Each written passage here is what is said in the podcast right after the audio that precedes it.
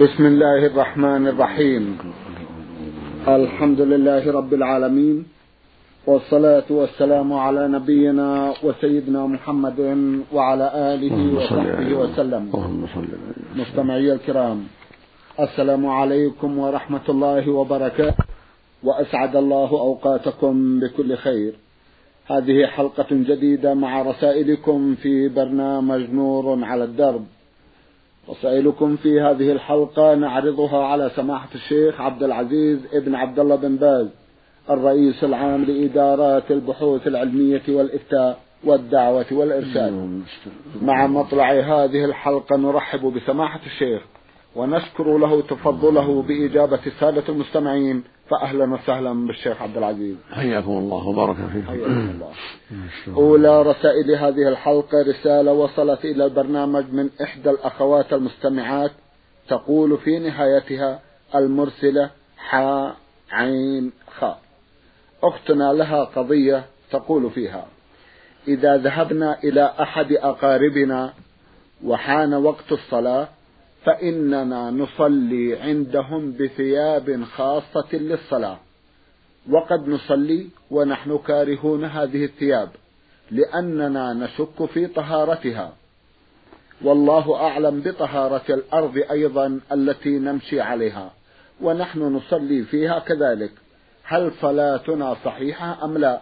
وإذا كان علينا الإعادة إذا عدنا للمنزل فإننا نصلي أحيانا أكثر من وقت عندهم. جزاكم الله خيرا.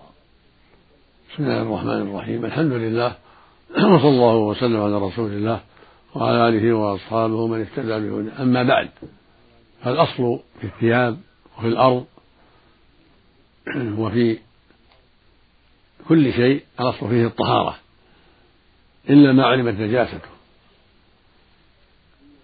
فإذا كانت الثياب التي صليتم فيها لا تعلمون نجاستها فالصلاة صحيحة والشك لا يعتبر ولا يلتفت إليه وهكذا الأرض الأصل فيها الطهارة فإذا كنتم لا تعلمون نجاستها فالأصل الطهارة وليس عليكم إعادة والحمد لله. جزاكم الله خيرا. إذا لا داعي للشك في هذا المقام هذا من الشيطان هذا من الشيطان. نعم. جزاكم الله خيرا. تقول في سؤال آخر إذا اغتسلت من الحيض وبعد أن أرى الطهر ينزل مني دم وذلك يكون في يوم الغسل أو بعد الغسل بيوم أو يومين وأحيانا ثلاثة.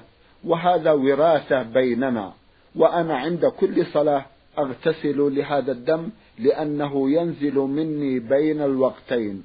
هل إذا رأيت الطهر ثم نزل مني هذا الدم أغتسل عندما أراه أم يكفي الوضوء؟ أفيدوني جزاكم الله خيرا. إذا كان النازل دما واضحا فهو من تمام من تبع الحيض. لقول أم عطية رضي الله عنها وهي من أصحاب النبي صلى الله عليه وسلم كنا لا نعد الكدرة والصفرة بعد الطهر شيئا. هذا يدل على أن غير الكدرة والصفرة تعد من الحيض وتمنع الصلاة. والصيام والجماع من الزوج. أما إذا كان النازل ليس بدم صحيح بل كدرة وصفرة شيء ملتبس هذا لا يلتفت إليه. ولا مانع من الصلاة بل عليك أن تصلي وتصومي وتباحي لزوجك ولا حرج في ذلك. مثل ما في الحديث المتقدم. نعم. جزاكم الله خيرا. تسأل أيضا سماحتكم وتقول ما هي أرجى ساعات الإجابة؟ جزاكم الله خير الجزاء. ساعات الإجابة متعددة. منها الثلث الأخير من الليل. ومنها ما بين الأذان والإقامة. ومنها السجود حال السجود. ومنها آخر الصلاة قبل السلام. كل هذه من ساعة الإجابة. ومنها يوم الجمعة بين الأذان ونهاية الصلاة يوم الجمعة بين الأذان الأخير الذي عند دخول الخطيب إلى أن تنتهي الصلاة. هذا من أوقات الإجابة. كذلك آخر النهار آخر النهار في يوم الجمعة بعد العصر إلى غروب الشمس أيضا ساعة إجابة. ويشرع للمؤمن والمؤمنة أن الدعاء إقبال القلب على الدعاء والحضور بالقلب عند الدعاء. وإذا كان على طهارة ومستقبل القبلة كان ذلك أرجى في قبول الدعاء. نسأل الله للجميع التوفيق. وينبغي يعلم أن الغفلة عند الدعاء من أسباب عدم الإجابة. كذلك المعاصي من أسباب عدم الإجابة. كذلك أكل الربا وأكل الحرام من أسباب عدم الإجابة. فالواجب على كل مسلم ومسلمة الحذر من كل ما يمنع الإجابة من المعاصي المحرمة من المعاصي وغيرها مما هو سبب لعدم الإجابة. مما حرم الله عز وجل كالربا والخيانة في الأمانات والغش في المعاملات كل هذا يسمى معاصي.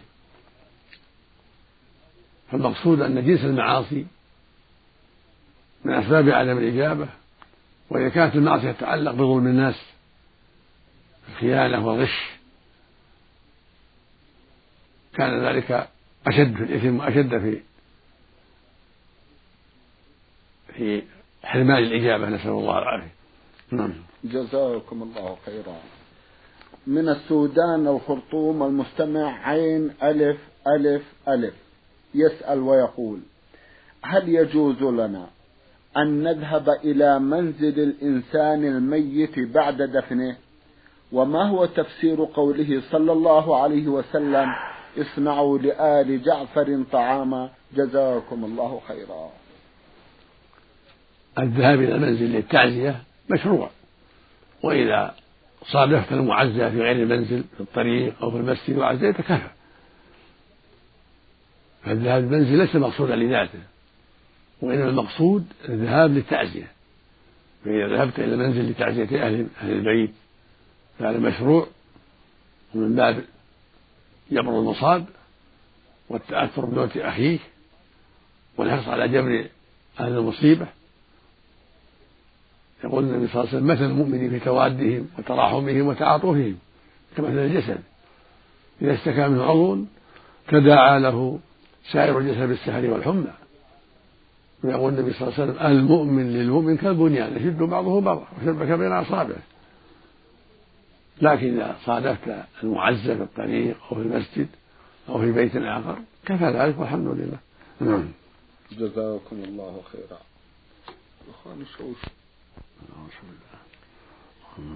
الرسالة التالية رسالة وصلت إلى البرنامج من أحد الإخوة من جمهورية تشاد وهو مقيم في جدة. يسأل ويقول والدي كان عنده أمانة من الغنم لأحد من أقربائنا لكن والدي توفي قبل أن يسلم الأغنام لصاحبها وبعد سنة أيضا توفي صاحب الغنم أيام وفاة والدي كما يقول. صاحب الأمانة كان في بلد آخر وهذا رجل لديه أطفال من امرأتين أكبر واحد فيهم سنه اثنا عشر سنة. نسأل سماحتكم كيف نتصرف في هذه الأمانة؟ جزاكم الله خيرا. هذه الأمانة تسلم للورثة ورثة صاحبها بواسطة المسؤول القاضي إذا كان هناك قاضي أو أمير البلد أو عريف الجماعة إذا كان لهم عريف يرجعون إليه تسلم هذه الأغنام للورثة. وتقسم بينهم على القسمة الشرعية. وباسط العلماء الذين لديكم ممن يعرفون قسمة المواريث. نعم. جزاكم الله خيرا.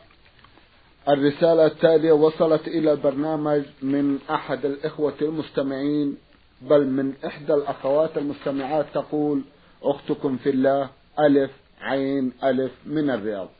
تسأل جمعا من الأسئلة في أحدها تقول جيراني يدعونني لكي أزورهم لكن بعض الأحيان أقول عندي شغل لعدم رغبتي في الذهاب إليهم هل يعتبر هذا من الكذب؟ ومرات أقول لهم إن شاء الله ولا أذهب إليهم. هل هذا أيضا يعتبر من عدم الوفاء بالوعد؟ أفيدونا؟ بارك الله فيكم.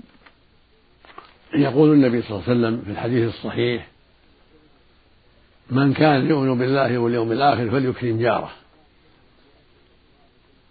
ويقول صلى الله عليه وسلم ما زال جبريل يوصيني بالجار حتى ظننت أنه سيورثه. فزيارة الجار والأنس به والإحسان إليه إذا كان فقيرا بالمال وبالكلام الطيب وبكف الأذى أمر مطلوب ومشروع. وإذا كانت الزيارة فيها مضرة فالأولى تركها والاعتذار بالعذر المناسب. إذا كان الجيران عندهم معاصي ظاهرة أو أشياء أخرى تمنع من الزيارة فلا بأس بالاعتذار. وإذا قال الزائر إن شاء الله هو قصده أنه لا يزور إلا بمشيئة الله فلا بأس. أما أن يقول لي شغل وهو ليس له شغل لابد من التأويل يقول لي شغل يعني شغل يمنع من الزيارة. ينوي في قلبه أنه أراد الشغل يعني شغل يمنع من الزيارة. مثل ظهور المنكرات عندهم مثل كونهم إذا حصلت الزيارة يحصل غيبة ولا يسكتون عن الغيبة أو مشاهدة منكرات عندهم. فالمعتذر يقول لي شغل بالنية لي شغل وهو ما عندكم من الشر. هو اللي يمنعني من من المجيء. فالحاصل أنه إذا اعتذر بشيء يتأول حتى لا يكون كاذبا. نعم. جزاكم الله خيرا. أيضا تسأل أختنا وتقول إني لا أحب الغيبة لكن أحيانا أكون في مجتمع من النساء يتكلمن في الغيبة. وبدون شعور مني أجد نفسي أشارك معهم. وعندما أراجع نفسي أندم ندما شديدا على كلامي في أعراض إخواني المسلمين. وأستغفر الله. وأقول لا أعود إلى الغيبة مرة أخرى.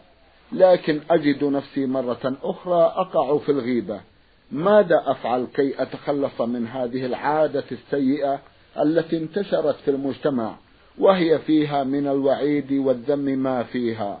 أرجو أن تنصحوني وتوجهوني وتدعوا لي ولجميع المسلمين أن يسلمنا الله من الغيبة. وماذا أقول لمن يغتاب الناس؟ بارك الله فيكم. نوصيك بعدم حضور المجالس التي فيها الغيبة والاعتذار.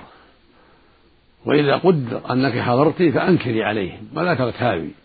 قل يا عباد الله هذا لا يجوز هذا محرم. الله يقول سبحانه ولا يغتب بعضكم بعضا. والرسول نهى عن ذلك وأخبر أن الغيبة ذكرك أخاك بما يكره. قيل يا رسول الله فإن كان في أخي ما يقول قال إن كان فيما تقول فقد اغتبته وإن لم يكن فيه فقد بحته وفي الحديث عنه صلى الله عليه وسلم قال رأيت ليلة أسري بي قوما لهم أظهار من نحاس يحبسون بها وجوههم وصدورهم. فقلت يا جبرائيل من هؤلاء؟ قال هؤلاء الذين يأكلوا لحم الناس ويقعون في أعراضهم. يعني هو الغيبة وهذا وعيد شديد. وإذا وقعت في ذلك فعليك التوبة إلى الله. واستسماح من وقعت فيه إن أمكن تقول ابحني سامحني وقعت في عرضك. فإن لم يتيسر ذلك فأكثر من الاستغفار والزم التوبة واذكري من يرتبط بالكلام الطيب الذي تعرفين عنه اذكري بالأخلاق الطيبة التي تعرفين عنه والأعمال الطيبة. يعني بدلا ما بدل ما ذكرتيه بالغيبة والأشياء المكروهة اذكريه في المجالس التي اكتبت فيها بالشيء الطيب تعلمينه عنه والأخلاق الطيبة التي تعرفينها عنه فيكون هذا بهذا مع التوبة والندم والإقلاع والحذر. وهذه وصيتي لك ولجميع المسلمين الوصية لجميع المسلمين الحذر من الغيبة والحذر من سائر المعاصي وعدم مجالسة أهل الغيبة وأهل المعاصي لأن المجالسة لهم تجر المجالس إلى أعمالهم. فالمشروع للمؤمن ألا يجالس إلا من يعينه على خير وينفعه في دينه ودنياه. أما مجالسة من يجرك إلى الشر ويدعوك إلى الشر فلا تجوز فالواجب الحذر. دائما من مجالسة أهل المعاصي الظاهرة وأهل البدع ومجالسة كل من يدعوك إلى باطل وإلى ما يغضب الله عليه نعم. جزاكم الله خيرا. تسأل أيضا سؤالا آخر وتقول هل من الواجب أن يبدأ من أراد قراءة القرآن بقول بسم الله الرحمن الرحيم حتى إذا كان من وسط السورة؟ وأحيانا يريد الواحد منا أن يردد بعض السور ثلاث مرات هل عليه أن يقول في كل مرة بسم الله الرحمن الرحيم أم مرة واحدة تكفي نفع الله بعلمكم وجزاكم خيرا؟ السنة للمؤمن والمؤمنة البداء بالبسملة في أول كل سورة. وإن كررها كذلك يكرر التسمية. بسم الله الرحمن الرحيم في أول كل سورة. كان النبي صلى الله عليه وسلم إذا قرأ السورة بدأها بسم الله الرحمن الرحيم. وقد أنزل الله ذلك مع كل سورة. كل سورة نزل معها بسم الله الرحمن الرحيم. إلا سورة براءة فإنه توقف عثمان والصحابة لما جمعوا القرآن. هل هي سورة واحدة مع الأنفال أم منفصلة؟ فلهذا لم يكتب بينهما آية التسمية وأما ما سواها من السور فالمشروع للقارئ أن يقرأ التسمية. وإذا كرر السورة يكرر التسمية. أما إذا كانت البداءة من أثناء السورة فإنه يبدأ بالتعوذ يقول أعوذ بالله من الشيطان الرجيم. يكفي. وإن سمى فلا بأس. لكن يكفي التعوذ لقول الله جل وعلا فإذا قرأت القرآن فاستعذ بالله من الشيطان الرجيم. فإذا كانت البداءة من أثناء السورة يتعوذ ويكفي.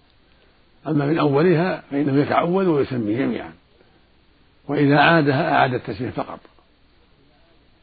ولا يعيد التعوذ يكفيه إعادة التسمية فقط. نعم. جزاكم الله خيرا. من إحدى الأخوات المستمعات رسالة تقول المرسلة سين عين مصرية ومقيمة في المملكة. تسأل جمعا من تسأل جمعا من الأسئلة من بين أسئلتها سؤال يقول هل معجون الأسنان يفطر الصائم أو لا؟ معجون الأسنان لا يفطر الصائم. وهكذا السواك وهكذا تنظيم الفم بالصابون أو غيره كل هذا لا يفطر الصائم. لكن يحذر الإنسان من دخول شيء إلى جوفه المعجون أو غير المعجون. لا يدخل شيء إلى جوفه أما يكون ينظف الأسنان بمعجون أو بصابون أو بنوع آخر ثم يبصق ذلك لا لا يضر صومه. أما إن تعمد ابتلاع شيء من ذلك فإنه فطر الصوم. أما لو ذهب إلى حلق الشيء من غير قصد فغلبه ذلك أو نسيانا فلا يفطر صومه. جزاكم الله نعم. خيرا. تقول أريد أن أعرف بالضبط الزكاة على الذهب. كم هي من الجرامات؟ وهل أدفع كل سنة أم مرة واحدة تجزي؟ جزاكم الله خيرا. الزكاة تكرر كل سنة. والواجب ربع العشر في الذهب والفضة جميعا في الألف خمسة وعشرون. والمئة اثنان ونصف. ومئة الألف ألفان ونصف ألفان وخمسمائة يعني. وبالجرام الواجب في الزكاة ربع العشر بالجرام وغير الجرام. لكن نصاب الذهب بالجرام اثنان وتسعون جرام. وبالمثاقيل عشرين مثقال. وبالجنيه أحد عشر جنيه ونصف. جنيه سعودي أحد عشر جنيه ونصف سعودي. مقداره بالجرام اثنان وتسعون جرام بالمثاقيل عشرون مثقالا. أما الفضة فمائة وأربعون مثقالا. ومقداره بالريال السعودي الفضة ستة وخمسون ريال من الفضة. فما يعادل ستة وخمسين ريال من العمل يكون نصابا يكون أول نصاب وما يعادل أحد عشر جنيه ونصف من الذهب يكون نصابا وهكذا عروض التجارة من أواني أو ملابس أو فرش أو غير ذلك التي يراد بيعها معدة للبيع إذا بلغت قيمتها ستة وخمسين ريال فضة أو بلغت قيمتها أحد عشر جنيه سعودي ونصف فإن فيها الزكاة كل ما حال عليها الحول. ما دامت منوية للتجارة يعني مقصودا بها التجارة والبيع والشراء. سواء كانت أواني أو أراضي أو ملابس أو غير ذلك نعم. جزاكم الله خيرا. تقول لو توضأت على التحجيبة الموضوعة على الرأس لأنه لا يوجد وقت في العمل برفع التحجيبة من على الرأس للوضوء ووضعها مرة أخرى فهل الوضوء صحيح أم لا؟ إذا كان المراد بالتحجيبة الخمار الشيلة التي على الرأس تنزع وقت مسح الرأس أما إذا كان المقصود بالتحجيبة آثر النشاط الذي في الرأس أو الحنة الذي في الرأس هذا يمسح عليه والحمد لله. أما التحجيبة التي أردت إذا كانت غير ذلك من بيانها. أما لو كان الخمار محنك على الرأس ويشق نزعه وقد يمسح على الطهارة فإنه يمسح عليه يوما وليلة كالخفين. وهكذا إمامة الرجل جعلها على رأسه وحنكها تحت حنكه لفها على رأسه فإن مثلها يشق نزعه. فإذا مسح عليها يوما وليلة فلا بأس إذا كان لبسها على طهارة. فالعمامة والخمار للمرأة كلاهما إذا لبس على طهارة وقد حنكها وحنكتها المرأة حيث ضبطتها على رأسها وضبطها على رأسه فإن هذا عذر في المسح عليها. إذا كان لبسها على طهارة يوم وليلة في في الحضر ثلاثة أيام من لياليها في السفر كالخفين. أما لبس الخمار عاديا والغطرة عاديا فلا يمسح عليهما. أن المسح يزيل الغطرة ويمسح. ويزيل تزيل المرأة الخمار العادي وتمسح. أو كان لابسها على غير طهارة ينزعها. يمسح على الرأس. لابد من شرط ذلك المسح أن يكون لبسها على طهارة. وأن تكون يشق نزعها لأنها مهنكة مطوية على الرأس ملفوفة على الرأس مدارة على الرأس. نعم. جزاكم الله خيرا. هل يأذن لي سماحة الشيخ بأن أقول ما أعرفه عن هذه التحجيبة؟ نعم. هذه التحجيبة رداء خاص يرتديه إخواتنا المسلمات من الممرضات وهو كما تفضلتم آه، يلف على الرأس وأيضا آه، من تحت آه، الذقن. نعم إذا كان يشق هذا كان لبسته المرأة على طهارة هذه التعجيبة إذا لبست على طهارة نعم. وهي تلف على الرأس والذقن هذه في مشقة. فإذا كان على طهارة تمسح عليه والحمد لله. بارك الله فيكم. يوم وليلة يوم في حق المقيم. جزاكم ثلاثة أيام بليالي في حق المسافر. نعم. جزاكم الله خيرا. تقول وأنا أصلي نسيت كم صليت. في الركعتين الأولى من الصلاة. هل أقرأ التشهد وأصلي سجود السهو ثم أكمل الصلاة أو لا أكمل وبعدها أصلي سجود السهو؟ جزاكم الله خيرا. إذا شك المصلي سواء كان رجلا أو امرأة إذا شك هل هو في الثانية أو في الأولى من المغرب أو الظهر أو العصر أو العشاء أو الفجر يجعلها الأولى جميع اليقين.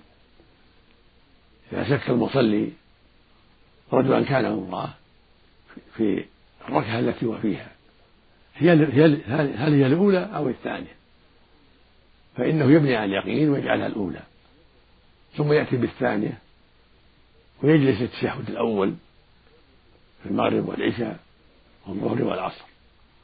وفي الفجر يأتي بالثانية ويجلس التشهد حتى يكمل. ويسجد السهو بعد ذلك. في الفجر إذا إذا انتهى من التشهد والدعاء سجد سجدة للسهو وسلم. وفي الظهر والعصر والمغرب والعشاء إذا كمل الصلاة سجد للسهو سجدتين قبل أن يسلم. وهكذا لو شك في الثانية والثالثة هل هي الثانية أو الثالثة؟ يجعلها الثانية. يجلس التشهد الأول ثم يبقي يكمل صلاته. وهكذا في الثالثة والرابعة لو شك هل هي الثالثة أو الرابعة؟ يجعلها الثالثة. ثم يأتي بالرابعة وإذا فرغ من التشهد والدعاء سجد سجدة للسهو ثم سلم. نعم. جزاكم الله خيرا. في سؤال لها تقول في سفري أخرج في الصباح وأصل المنزل بعد العشاء بفترة. فأصلي قبل الخروج الظهر والعصر والمغرب والعشاء. أعيد تقول في سفري أخرج في الصباح وأصل المنزل بعد العشاء بفترة. فأصلي قبل الخروج الظهر والعصر والمغرب والعشاء قصر مع بعضها. هل هذا صحيح أم لا؟ وكذلك إذا خرجت للسوق قبل العصر وأصل المنزل بعد العشاء هل أصلي العصر والمغرب قبل الخروج من المنزل؟ لأن وقت السوق محدود. ليس لك قصر ولا جمع الواجب عليك هذا غلط عظيم. الواجب عليك أن تصلي الصلاة في وقتها. الظهر أربع والعصر أربع والمغرب ثلاث والعشاء أربع. ولو كنت في السوق صلي في السوق في وقت في الوقت. والحمد لله. أما الجامع بين الصلاتين هذا منكر. ليس لك الجامع من أجل السوق والبيع والشراء. ولكن تصلين في البيت إذا خرجت بعد زوال الشمس بعد أذان الظهر صلي في البيت الظهر فقط بس. وإن كان بعد العصر إذا أذن صلي العصر فقط ثم اذهب إلى السوق. فإذا جاء المغرب وأنت في السوق اذهب إلى البيت وصلي في البيت أو صلي في السوق إن كان البقاء لابد منه صلي في السوق. ثم ابقي في السوق حتى يأتي وقت العشاء ثم صلي العشاء في السوق. أما الجمع بينهما؟ هذا منكر عظيم لا يجوز. وإذا كنت فعلت شيئا من هذا فعليك الإعادة. إذا كنت صليت العصر قبل وقتها أو الظهر قبل وقتها أو المغرب قبل وقتها أو العشاء قبل وقتها فعليك الإعادة. مع التوبة إلى الله. هذا منكر عظيم. نسأل الله السلامة والعافية. اللهم آمين. جزاكم الله خيرا.